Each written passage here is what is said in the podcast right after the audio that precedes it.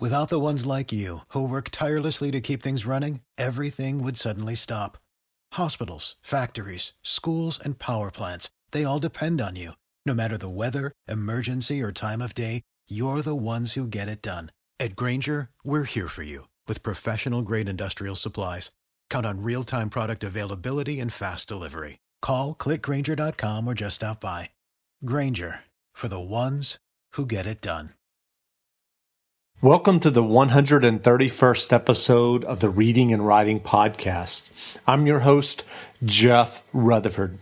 Stay tuned for my interview with Joe Lansdale. His new novel, The Thicket, is out and in bookstores today.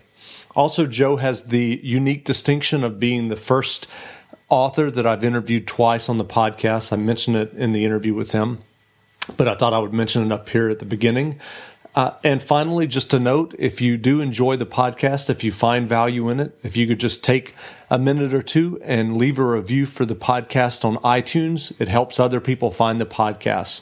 Again, stay tuned for the interview with Joe Lansdale, author of the brand new novel, The Thicket.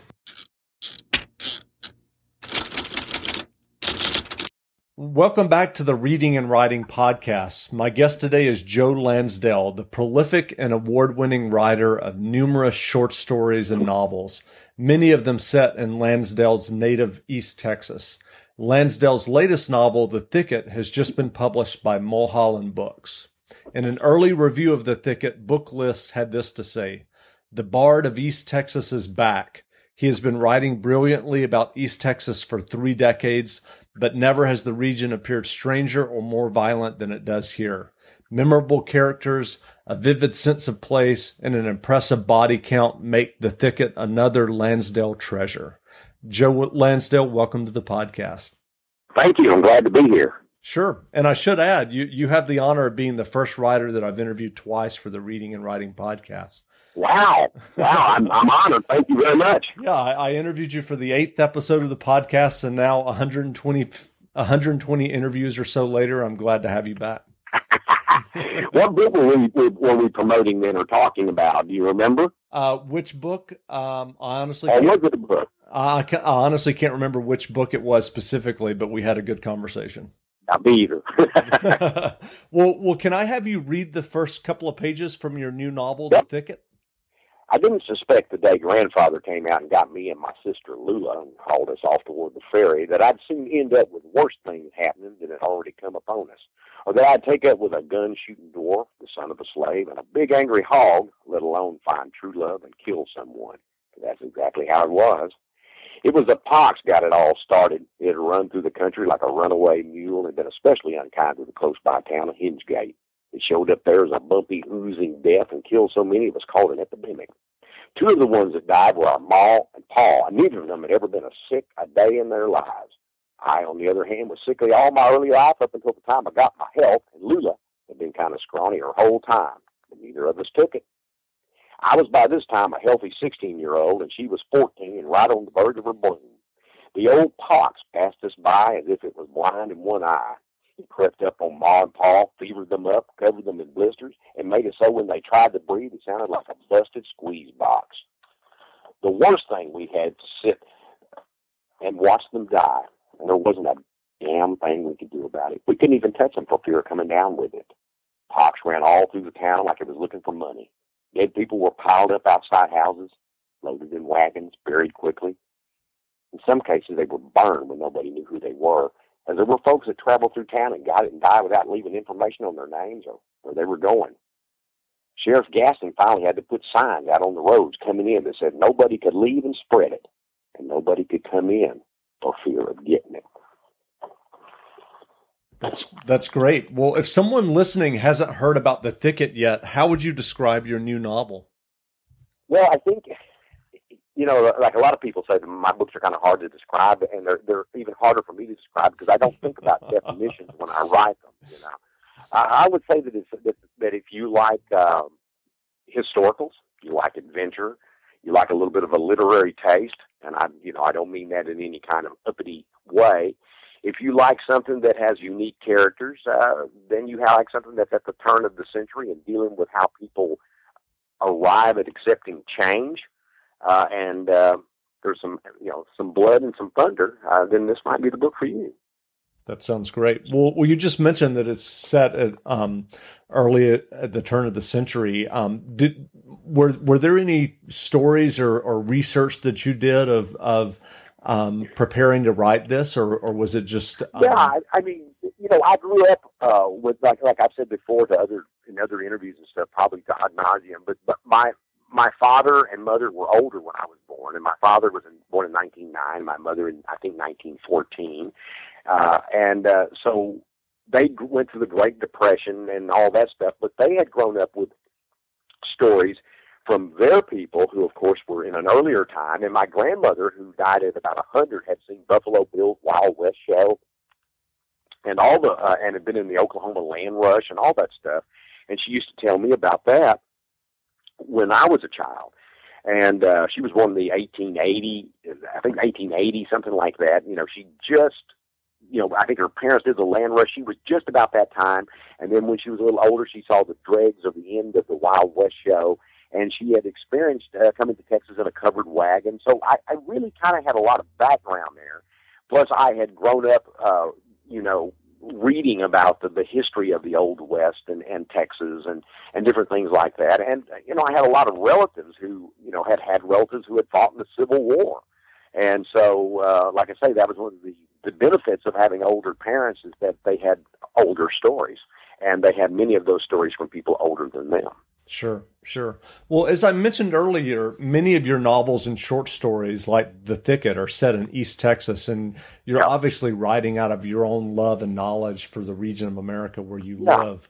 I- I'm curious was was there a process in your own early writing career that that led you to, to writing about this region? Yeah, as a matter of fact, when I started out, I wasn't writing about East Texas. I was, and I was writing terrible stories anyway. It wouldn't matter where they took place; they were just awful. I was trying to learn how to write.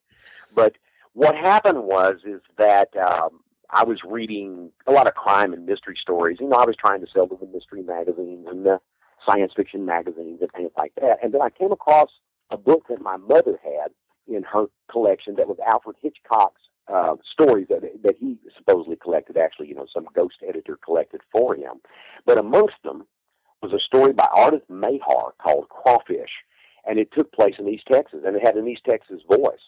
And I just freaked when I read it. I said, you know, this is my home. I recognize this, and it gave me permission. It probably took me a little more time to come to that realization totally, but it gave me permission to write about my people and stuff I knew. And it was it was then that I gradually began to have this transition, which it took me several years. But what's funny is that we were living in a and farming in a little place called Smallville, doing truck cropping, as we used to call it, which means it's the very small crops that you carried to market by truck, pickup truck. And uh, we moved to Nacogdoches, and the first person I met here was Ardath Mayhar, and she was the writer, and she was became one of my closest friends. She died just last year, but Ardith and I became just really close friends. She was older than I was, and uh, she was more like an aunt than she was just a friend. And it, and I always told her, I said, you know, had I not read that story, my career may not have happened, or it might have been totally different, and in my mind, blander and less interesting. That, that that's interesting. So, so I, I wanted to uh, talk about your writing process. I, I follow you on mm-hmm. Facebook, and you share a lot of writing tips and advice. Yep. Um, at, at, this point, when you sit down to write a short story or novel, what what do you have in mind? Have you thought about the plot, or do you sometimes literally start with an image or even a sentence and see where it it's more of an imagery for me and more of a sentence. I'm more of a, it, I, I start more with an, an emotion. I know that's kind of a strange thing to say. I just have a feeling and that feeling will cause me to sit down, and it usually results in a in words that result in a, a, a tone and character. And once I find the character's voice, if it's first person, or I find the story's voice, because see, I believe the story itself should be a character, not just the characters in it. I think sometimes you can even do um, sort of characters if the story is a character. I did a book called Zeppelins West and one called Flaming London that I felt didn't really wasn't supposed to contain character so much as it was supposed to have caricatures, and the form of the book was the character because I felt like I was doing a parody pastiche and a loving nostalgia, juvenile feel to these things I grew up with. So sometimes the story is is is the character, and even when it, you have strong characters and strong um, atmosphere and all that in the story, and and style, it's the style helps it become a character, whatever kind of story you're writing. So for me, it kind of builds itself as I go, and I write in the mornings, and I'm sure I'm plotting in my subconscious, you know, because every time when I get up the next morning, it's rare that it isn't lying there in wait for me and ready to go. When I when I was in, we spent six weeks in in uh, Italy, a lot of it in Rome, and every morning before we would go out and do whatever it is we wanted to do, I would get up before um, my wife got up, and our, our, our daughter was staying with us too, and I would write, and I wrote two thirds of a novel while I was in Italy doing, you know, I guess some some tourist stuff and visiting with friends that we have there, doing some things related to my books, and so to me that story just felt like it was given to me, and but I'm sure it's my subconscious, and and a lot of times I may have been working on these stories for years in the back of my head, but that said, I never sat down and consciously plot or make a chart. I might have a note beside my machine where I say, "Don't forget, this guy has blue eyes. Uh, his, hat is gone." That kind of stuff. You know, he lost his hat. But as far as like plotting it out, laying it all out, that, if I did that, I wouldn't have any interest in writing it. That, that's interesting. So, so when you when you are working, um, do you have a specific goal for your writing day, or number of pages or words? Yeah, I, I try to do three to five pages a day. That doesn't mean I limit myself to it if I'm on a roll, but I try to revise as I go. And then when I get finished, of course, you know, I do one more revision. So I, I do what I call a draft and a polish. But that doesn't mean if I think something's wrong that I wouldn't go in and you know do a, a tremendous redraft or revision. Uh, but most of the time, I get it pretty close to what I want as I go. It's probably 90% there. And then when I do the polish, I pick up the next 10%. And of course, you know, sometimes there's editorial suggestions or proofreader suggestions, and those too, you know, are, are added in at a later date. But for me, three to five pages a day is my goal. And if I get three, I'm happy. If I get five, I'm real happy. And if I get over that, I'm ecstatic. That's great. Well, well, I know that that you and mentioned five to seven days a week, by the way. okay, and and I know that you that you mentioned um, uh, earlier that that when you first started out that you know in your words you were writing kind of awful stories and and oh yeah. What what what kind of kept you going? I mean, was there was there was there something in your mind that you knew that you had to kind of go through that process of writing bad stuff to to get to? I think so. I, I think that's what a lot of writers these days don't know, and people ask me questions that they could easily find out for themselves, or that they're not. And you know, when they do that, I know that they're not really serious because we didn't have the internet, and I went out and researched this stuff. I'd never met another writer until I met Ardath Mayhar, and I had already been writing for you know since I was nine years old. I had no idea what editors did or who they were, or I knew they were in New York, and that's about all I knew and I didn't know how to submit a manuscript. I didn't know if you wrote it in longhand. I didn't know you had to type it. Fortunately, I could type, and and I learned to do that. But I started buying Writer's Digest and The Writer, which were two magazines that were popular then. I think Writer Digest is still around, but I would buy those and uh, read all of the articles. And after a while, the articles were repetitious. And when I got to that point, I realized, well, okay, I probably gleaned all I can get out of this but I read autobiographies by writers. I read biographies by writers. I learned more from that than I did anything else about how to be a writer. And it taught me that, you know, it isn't always easy. And, uh, you know, it isn't always a, uh, a given that you're going to do it. But I had a strong work ethic. I had a martial arts attitude, uh, and I went at it like that. And my wife, when we were farming, she had a job she got a job working at a place that packed lunch meat in freezer cars. And I was working in the rose field, and we had a terrible winter with horrible rain, and it looked like it was just going to be awful. So my wife said, "Look, I've got a job. Why don't you take about three months off?" Because I'd already been selling articles, so I mean, you know, I'd been doing it. And she said, "Why don't you always want to write fiction? Why don't you write fiction while in these next three months?" And so I just sit down every day, and I didn't know any better, so I wrote a story a day. I thought that's what I was supposed to do because I'd read about all these pulp writers doing that, and so I wrote a story a day for 90 days roughly, and I got about a thousand rejections on those 90 stories because there were so many magazines back then.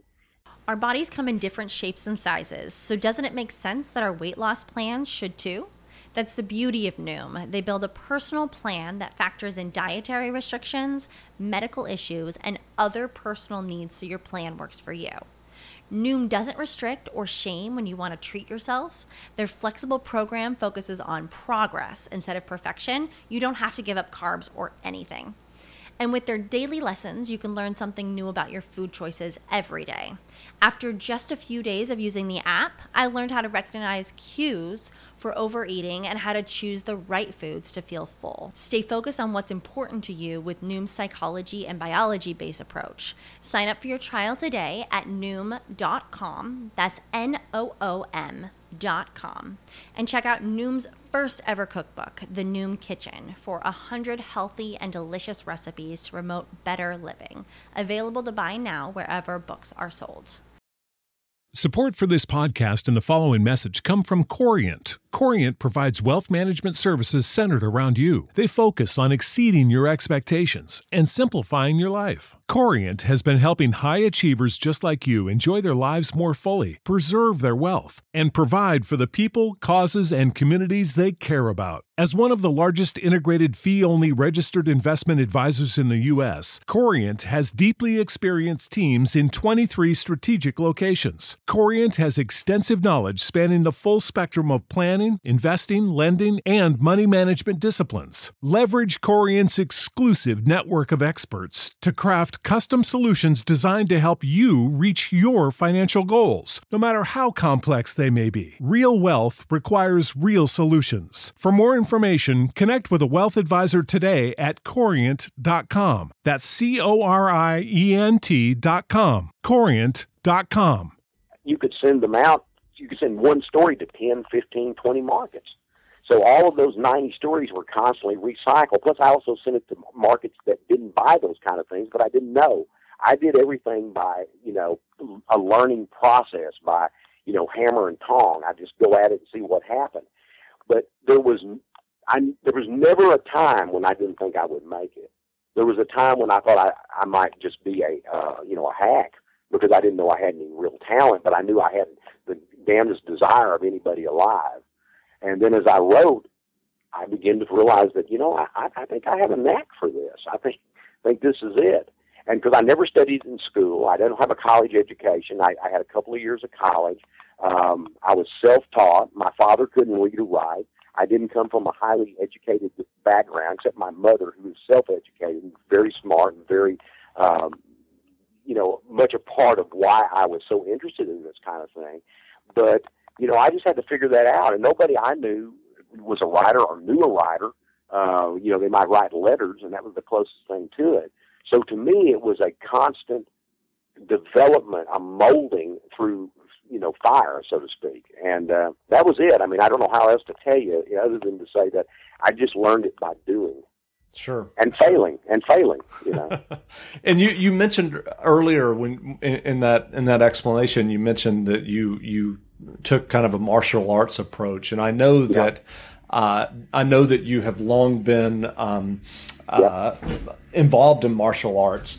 And, and like what, what, what years next year, next month or month after next? I'm a little certain, uncertain if it's September, October, but 51 years this fall. Wow.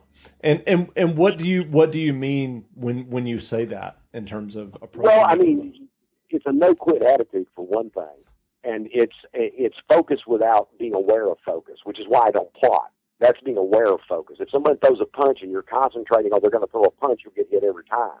But if you just react to the, you just respond to what happens, that's a martial arts approach combined with that no quit attitude.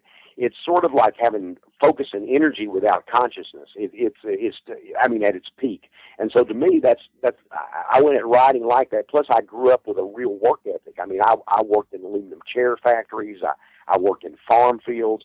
So it never occurred to me that you weren't supposed to work to get it done.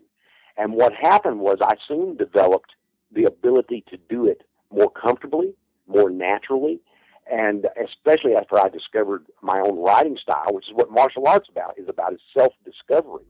And that was part of it. And when I developed that, I realized, damn, this is fun. I look forward to this.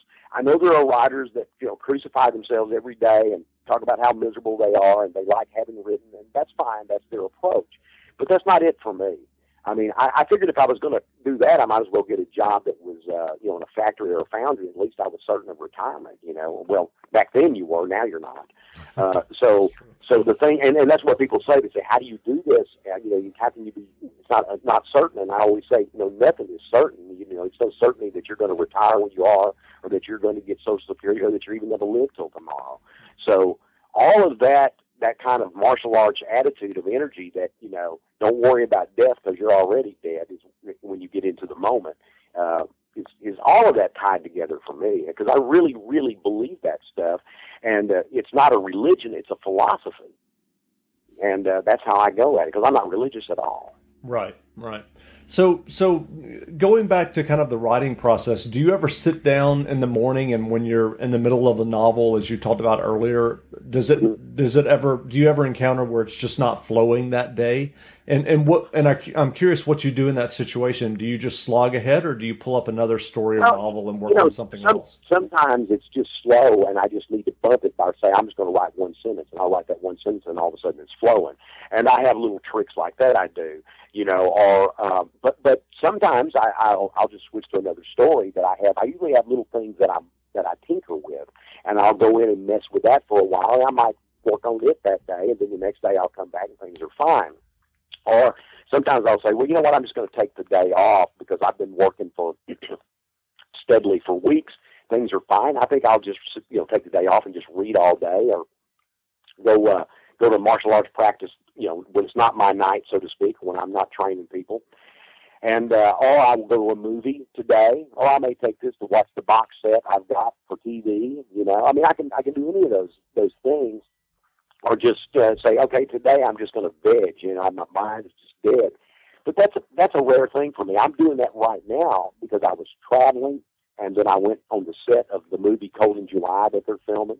And so while I was on that set, we had to get up and go early and do you know all till late at night. So I did I didn't write for two weeks. I came back, and the only thing I've written since I've been home for three days is an article, a short article that I wrote.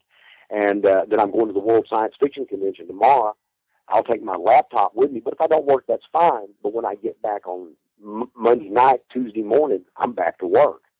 And, uh, you know, I'll push a little bit if I have a hard time. I'll try my tricks if I have a hard time. If not, I'll just say, you know what? You're productive. You do, you do work. I can say that because I, I, I can feel confident I can do it. Take sure. a day off. And then when I come back, I'm, I'm ready to go. So, so you just mentioned it. So tell us about Cold in July and the movie they're working on. Oh, well, you know, Cold in July is a novel that I wrote in 1989. Uh, and I think, well, maybe 88, I think it came out in 89. And it's a period piece that they're doing. It wasn't a period piece when I wrote it, it was the present. But now it's it's historical in a way. So they, it takes place in 1989. It's one of my earlier crime novels. I think it's one of my first true, straightforward crime novels. And it's always had an impact on readers. And, and I remember it uh, the story, and I wrote it in two months. Right, I wrote the drive-in in two months, and I wrote this one right behind it. I took, you know, the very next day I wrote the end on one, and the very next day I started the uh, Cold in July after I finished the drive-in, and I wrote those two back to back because I had contracts for them, and it was a dream. Cold in July was a dream. I, I, we we were trying to buy a house at that time, and we went and looked at one that had a bullet hole in the ceiling and when I went home that night, I thought, wonder how that bullet hole got there. and so it led to me dreaming the entire plot in one night of Cold in July. And then we had an editor coming to visit for another book that uh, a nonfiction book that they never actually published that was on the Wild West. Uh, and uh, he was coming to for us to edit it and he came to visit, and my wife said, "Tell me about that dream you had." And I said, "Well, yeah, I had this dream." So this, this in a sense, is, is one of those rare cases where the whole thing was plotted, but not consciously. I just dreamed the whole thing, and I told it to him, and he said, "Sold." And so I, I wrote that book right behind the one I was working on, the drive-in, and uh, you know, that that's what happened. And then the book's been optioned, optioned many, many times. And then this group had it for about six years, and they finally got it going. They got Michael C. Hall starring in it and Sam Shepard. And uh, there's some people that that I can't mention right now because they're kind of saving that back. But sure, a couple of really really nice actors are in it, and uh, um, I think it's going to be very successful. From all the stuff I've seen on set, from the uh, directing, from the acting, from the stunts, and from uh, uh, the drama, I, I'm, I'm really pleased. That, I even have a little bit part in it if I don't get cut out. Oh, that's good. That's good. Hopefully, you won't end up on the cutting room floor. Yeah, I hope not. it probably wouldn't hurt. Well, it won't hurt anything if I am. Trust me. I hear you. So, so um, any any tentative date or or date range of when that might be in theater? Well, I know I know they're going to have it finished uh, this week. Oh, and uh, it it will then go to post production. I, I I would and I think they're on a really tight and fast post production schedule. My guess it'll probably start going to film festivals like Sundance and stuff in January, which I'm sure it's going to make. It's that good, uh, and then it will be a matter of what kind of distribution they get and how quick they get it. Sure, sure. Well, I'm assuming 2014, but it could yeah. be as late as 2015. Sure. Well, well, I know this is a hypothetical question, but but is there any piece of knowledge about the writing or publishing business that you that you have now that you wish you had known earlier in your career? Hmm. No. I, I, mean, everything that that I, I you know, I, I figured it out as I went, and I absorbed it as I went. So I don't know if I, I know how to think of it in, in that way. Sure. I, I think the only the only thing that I would say is that, you know, they're doing it and having faith in yourself and, and, and not waiting around to see if something's rejected. I, I think that's it. Just, you know, not say this, yeah, sent this out. I'm not going to let what comes back, but to start something new as soon as you can reasonably do it, you know, and keep that up. Sure. That's the approach. Sure. Well, as you're as you're aware, ebooks have changed the ability to self-publish in, in a huge way. And in years past, before ebooks came about, if you wanted to self-publish, you had to shell out a lot of money for a very manual yeah. process, and then you ended up with boxes of books sitting in your garage. If if you were starting your writing career now, would would you be tempted? Do you think to self-publish, or would you pursue a traditional? You know, publishing I, am not opposed to self-publishing, and, and uh, you know, and I actually think writers that are always successful can do that better. But I, I find that, that the problem I have it isn't so much self-publishing, but the fact that people don't try to publish it in such a way that they can get more attention. And they just say, well, fuck it, I'm not going to deal with all of these people. I just don't want to have to deal with editors. And so they put it out there and they sell 500 copies a year. Now, if that's what they're happy doing, that's fine. And that may be where I end up. You know, nobody knows what their future is going to be.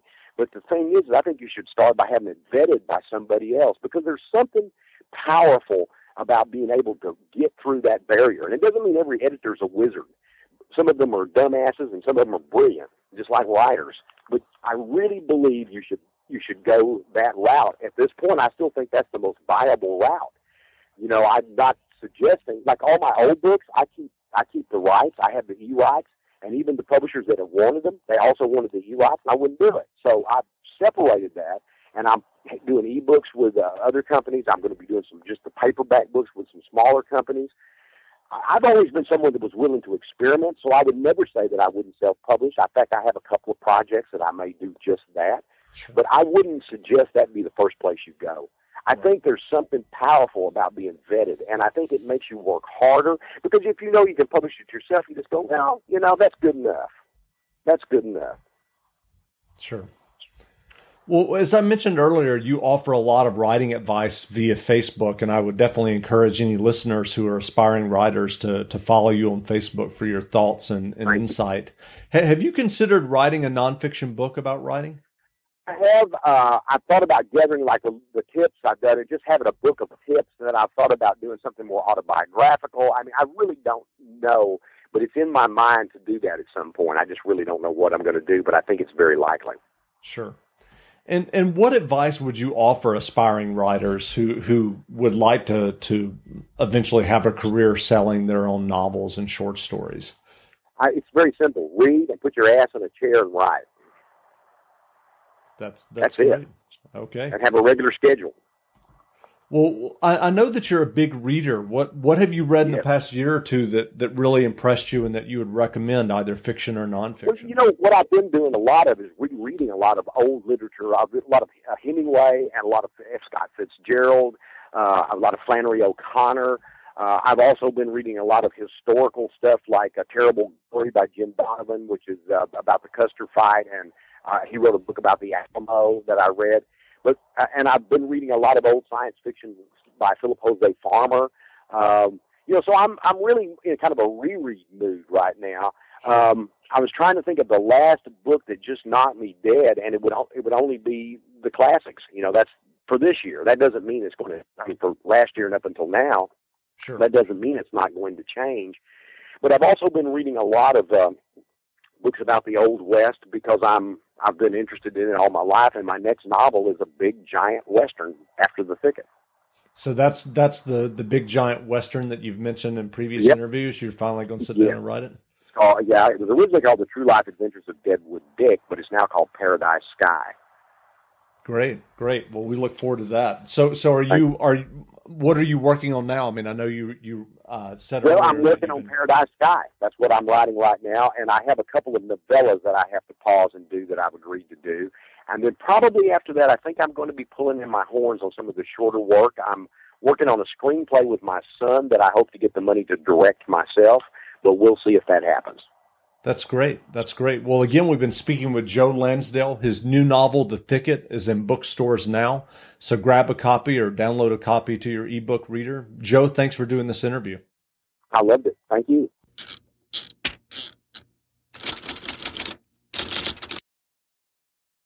For the ones who work hard to ensure their crew can always go the extra mile, and the ones who get in early so everyone can go home on time, there's Grainger, offering professional grade supplies backed by product experts so you can quickly and easily find what you need. Plus, you can count on access to a committed team ready to go the extra mile for you. Call, clickgrainger.com, or just stop by. Grainger, for the ones who get it done.